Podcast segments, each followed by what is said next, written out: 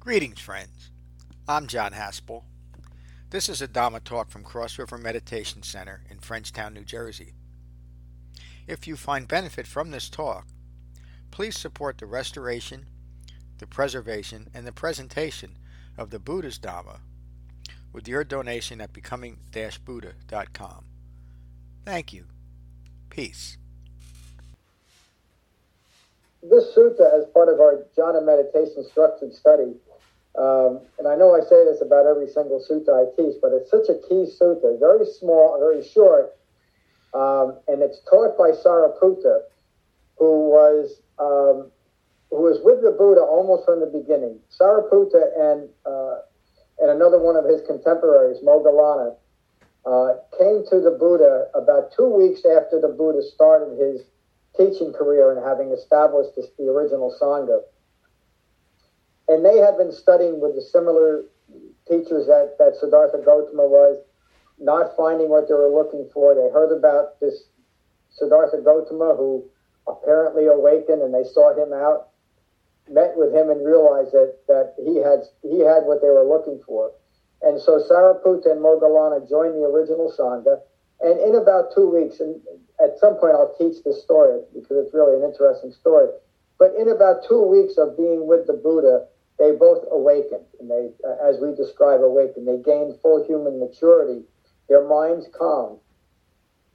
And so, for the rest of the Buddha's teaching career, they were an integral part of the original Sangha. Interestingly enough, all three of these gentlemen died around the same time, within weeks of each other, um, 45 years after they, they came together. Sariputta became a very important teacher, and the Buddha often called on Sariputta, much like I call on you teachers, to teach uh, in certain circumstances. Moggallana was something different. Moggallana preferred a very solitary practice, and so he spent a lot of time away from even the original Sangha. But when the Buddha had something very specific that he wanted Moggallana to teach, he would call him in and Moggallana would teach. Uh, so it describes two different types of teachers here. Uh, Sariputta was much more accessible and much more constant during the, uh, the, the life of the Buddha. In this sutta, Sariputta answers a question from Ananda, the Buddha's cousin and chief attendant. And it gets directly to the heart of the matter and something that we talk about often that the Buddha didn't teach anything magical, mystical, or speculative. He didn't teach about establishing ourselves in some realm of emptiness or nothingness. He never ever taught anything like that. But that was a common teaching during his time as well, excuse me. And so Ananda is still caught up in that, in the um, the references that would seek establishment in these non-physical realms and really in they're, they're just mental concepts because they're not really in a, in a, a realm of any type. They're just something that we conjured up as human beings, and we've been doing that since probably since we were cavemen and women. Uh, and so Ananda wants clarity because, like many of us, he began a meditation practice thinking that there was something or magical Yes, David. In just in the meditation experience, like you might you might have some kind of spontaneous um, mystical experience in meditation. You might. In fact, I would I could describe some to you. All of them have been a distraction to me, and they'll always prove a distraction to jhana meditation. So Sariputta is answering Ananda's question, which is really, what do I do when I find myself seeking a non-physical establishment in my meditation practice. And this is Sariputta's answer. And I want to say hello to David. I think it's David Allen. I'm glad you joined us today, David. Hey, John. Hi, everyone. Yeah, that's it. That's David's voice. David, I got to leave early. So, uh, you know, since you're here, do you want to leave the, I have to leave about quarter quarter to three, David. Do you want to, uh, I wouldn't be able to, I have to leave the room open. Uh, never mind. It's going to be a quick class, David. I'm glad you joined us. So, the Sariputta Sutta, or the cessation of ignorance. On one occasion, Venerable Ananda visited Venerable Sariputta. They exchanged courteous greetings, and Ananda took a seat next to his friend. He then asked a question Dear friend, could one develop concentration to the point that they would not be sensitive to the perception of the earth or the elements of the earth?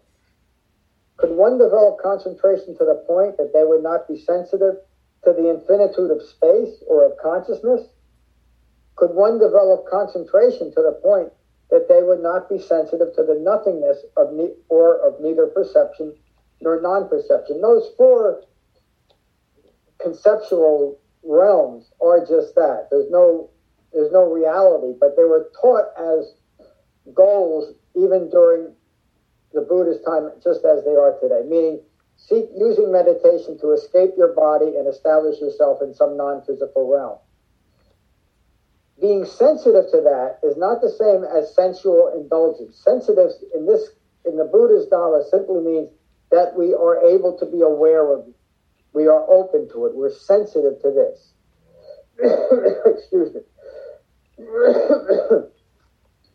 There's no other deeper meaning to sensitive, except it just means, can I get beyond that awareness in meditation? Hello, Alex. Uh, I'm, I'm, I'm going to have to cut this class short, so I'm leaving you a little bit hanging right now. I'm glad you joined us, but uh, Tom can explain if there's any confusion about what I'm talking about today. So, could one develop concentration to the point that they would not be sensitive to this world or the next world? Which is basically saying, could I develop concentration where I would not be distracted by the things of this world or the fabrications I create about non physical realm? Is that, can concentration get me there? Would one still be sensitive to what is occurring? So Ananda understands the ultimate goal of the Dhamma but he's still, in his practice, he's still stuck in grasping after fabrications and not developing concentration to the point, to the ultimate point of simply being present for life as life occurs. You've heard me describe anatta, the not self characteristic, in an awakened human being. And in an awakened human being, the self is simply an impersonal reference point to what's occurring. And in our discussion, if we get to it, if I have enough time today, I'd like to hear if you have any confusion, uh, confusion about what I just said. That ultimately, all that we are as human beings is a reference point to life as life occurs. Okay. Answer to that question, would this one still be sensitive to what is occurring, is yes, dear friend Ananda. Even with great concentration, this one could be sensitive to what is occurring. So Ananda is still caught up in the speculation, and I've noticed it many, many students, that it's an underlying fear that if I let go of all self-referential views, all views rooted in ignorance of Four Noble Truths, what's going to become of me? And Sariputta in the sutta is reassuring Ananda and now all of us from 2,600 years ago, yes, you will now be present for life as life occurs, for what is occurring which is the ultimate goal of the Dharma. It's where all peace and happiness reside is in this present moment. It's where all meaning resides is in this present moment. So think about that for a moment. If my mind is stuck in the past or thrown into the future, I cannot be present for my life in this moment, cannot. No one can. And so any meaning that I'm ascribing to this moment in my life is a fabricated meaning. It's a self-referential meaning. When I'm simply present for life as life occurs, there's no me here. This is a non-self-referential moment. I'm simply a reference point to what, what is occurring. And to take that one little statement further, I'm simply a peaceful reference point to what's occurring. Why am I peaceful in this moment? Because there's no me here. I don't need this moment to be any different than it is. Even with great concentration, this one could be sensitive to what is occurring.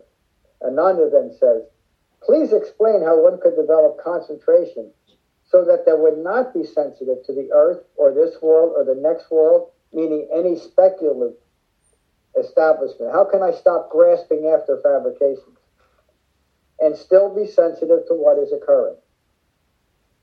So again, having not experienced that yet, Ananda is he can't understand the concept. But what the Buddha always taught and what Sariputta is about to tell him is ehipassiko. The only way you can know that is to have the experience. And the only way to have the experience is to stay within the framework of the Eightfold Path. Sariputta says, Let me explain. Now he's going to relate his own personal experience. On one occasion, I was here in Savatthi at the Blind Man's Grove. I developed concentration to the point that I was neither sensitive to the earth or this world or the next world, meaning he was no longer distracted by the things of this world and he was no longer distracted by his own fabricated eye making. I was no longer sensitive to this to the earth or this world or the next world. Yet I continued to be sensitive to what is occurring. His mind was present and it was resting in this present moment. Simply a reference point to what is occurring. I want to read it again. He was neither sensitive to the earth or to this world or the next, and yet I continue to be sensitive to what is occurring. His mind isn't scattered. He's not stuck in the past or the future or in a speculative establishment about what this moment should be. He's simply present for life as life occurs. Ananda says, Please tell me, dear friend, what were you sensitive of at that time?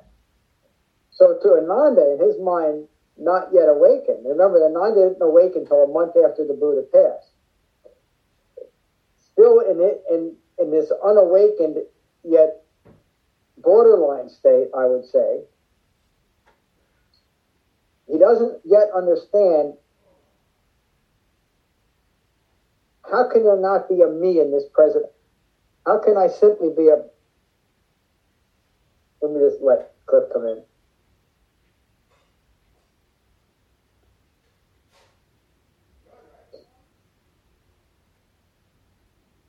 Hello, Cliff. I'm glad you joined us. Uh, I have to leave class in about 15 minutes, so I started the sutta and I'm just about finished with it.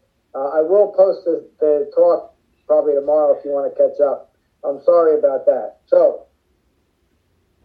um, let me go back to Ananda's question. Please tell me, dear friend, what were you sensitive at that time? So he had less, he was, he had gone beyond, he developed concentration past the point of speculation, past the point of uh, establishment in magical or mystical realms, and was simply present for life as life occurs.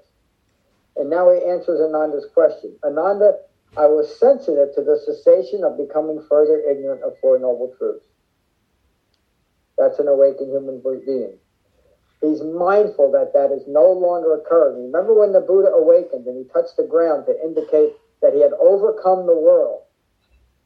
And he said, There is nothing left within me to provoke another moment rooted in ignorance.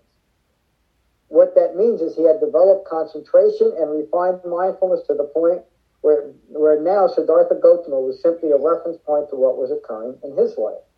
Sariputta is explaining that same development now to Ananda. And I'm going to read it again. Ananda, I was sensitive to the cessation of becoming further ignorant of Four Noble Truths. He, know, he knew in this moment that there was no more fabrication occurring in him. Sariputta continued, I was sensitive to unbinding from those views ignorant of Four Noble Truths. He, had, he locked in the experience. He had overcome his own ignorance and he knew it. I was sensitive to, meaning aware of. I was sensitive to the arising and the passing away of all phenomena. He understood impermanence. Remember what Kondanna said when he, he awakened during the Buddha's very first teaching. Just as a word, the, the metaphor here is beautiful. Just as a wood fire's flames arise and pass away, the wood fire that rises and passes away, I was sensitive to the unbinding from wrong views. Those wrong views arise and they pass away like the flames in a fire, like a flickering flame. There's no substance to it. And when we're sensitive to, to life as life occurs, that is what we understand. That all views are impermanent. As Kondanna said, all conditioned things that arise are subject to cessation. When Kondanna said that, the Buddha said to him, You are now Anakandana, the one who understands. That's what this sutta is referring to developing concentration to the point that I am simply a reference point to what's occurring. Remember the Bahiya Sutta. This is not me, this is not mine, this is not what I am. Excuse me. So I want to, but that's the end of today's sutta. I want to welcome Cliff again. Uh, and Cliff, I know you came in here at the end. Um, but let's go around. I want to see if you have any uh, questions or comments. And again, I only have about 15 minutes, so please be brief. Jeff, how are you? Ah, well, thanks. Hi, everybody. Um, yeah, so in, in, in my in in my thoughts on this, uh, that that experiencing of states or other realms, um, w- without uh, without awakening and without concentration, one wouldn't be present to experience that anyway, right? Right. Um, so the, it, it seems logical to suspend belief in that Yes. or or or abandon that as a goal because it's not a um, could could just as easily be a fabrication as anything. Yes, it- the, Buddhist Dharma teaches us that anything that cannot be experienced as a human being is a fabrication. It's not something that's worth grasping after or trying to establish yourself in. Just a distraction. So everything the Buddha taught was taught for human beings to establish it in this human life and so actually have a human life rather than be distracted over getting something that you that you're not or to add something to yourself that you think you're lacking, such as a bigger bank account or you know more coconuts in your cave. All of that takes you away from yourself. So we learn this this radical acceptance of who and what we are as human beings. There's no need and no possibility to be any different than we are in this moment. So, great insight, Jeff. Mateo, Super quick, noble silence from me. Uh, again, excuse me for, for putting that pressure on you, but thank you for being Thank super you. quick. Hello, Tom. Um, hi, John. Um, yeah, maybe I'll take I'll take noble silence. Um, I think I'll take noble silence as well. Actually, um, yeah, I'll let I'll let someone else uh, ask a question because I always have That one I plenty to say. No, no, no. I think I can. I think I can wait. I, I read the, the the passage this morning, and I I wrote down a few things. It definitely helps hearing hearing you um, sort of bring some of it to life, if you like. I, I found the passage slightly more difficult than other ones, um, but uh, yeah, I've got a far clearer understanding of it now. So anyway, um, this is me doing my best to do a noble silence. I appreciate it. Thank you, Tom. Hello, Louise.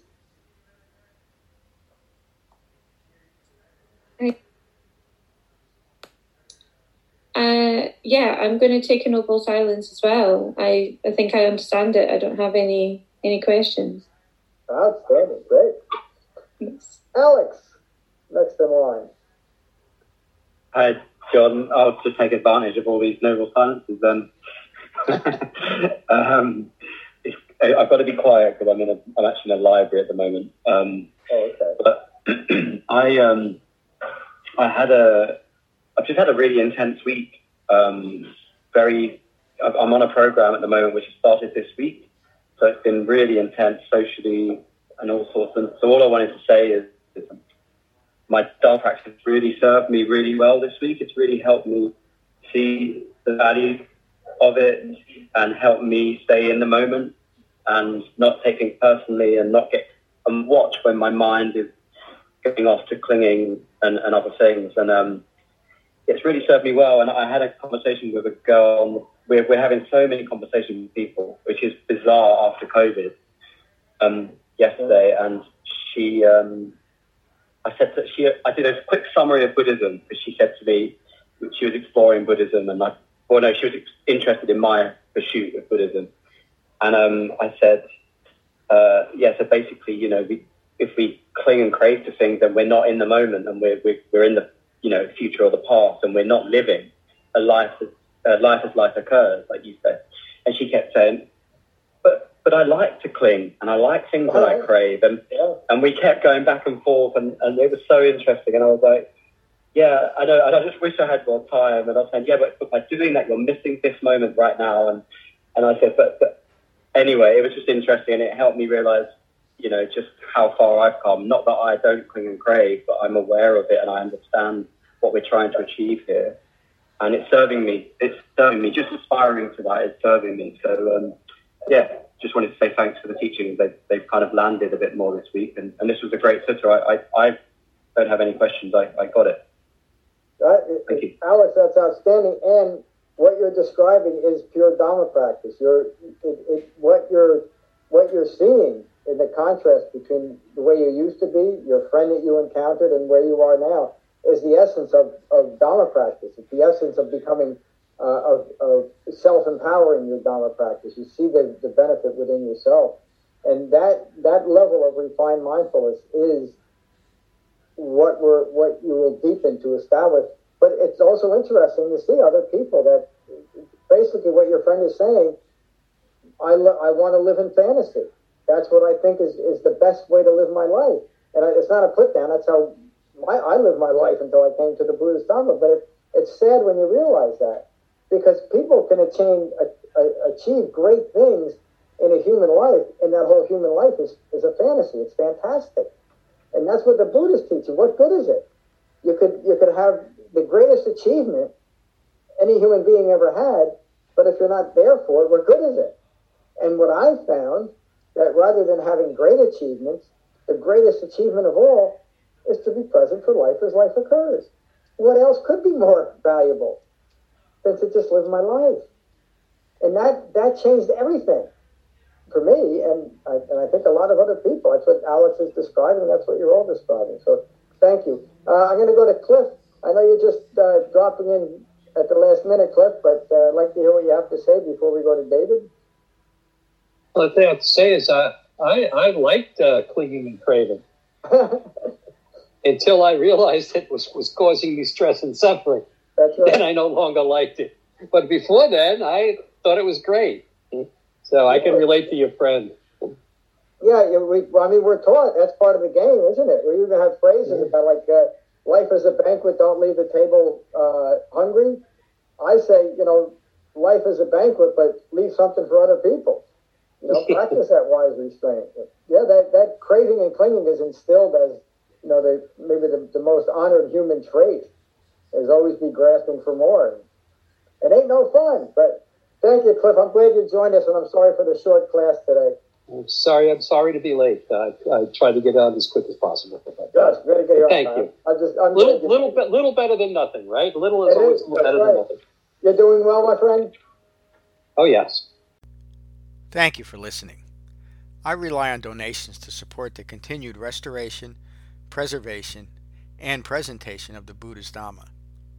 If you find benefit here, please consider a donation at becoming-buddha.com. Thank you. Peace.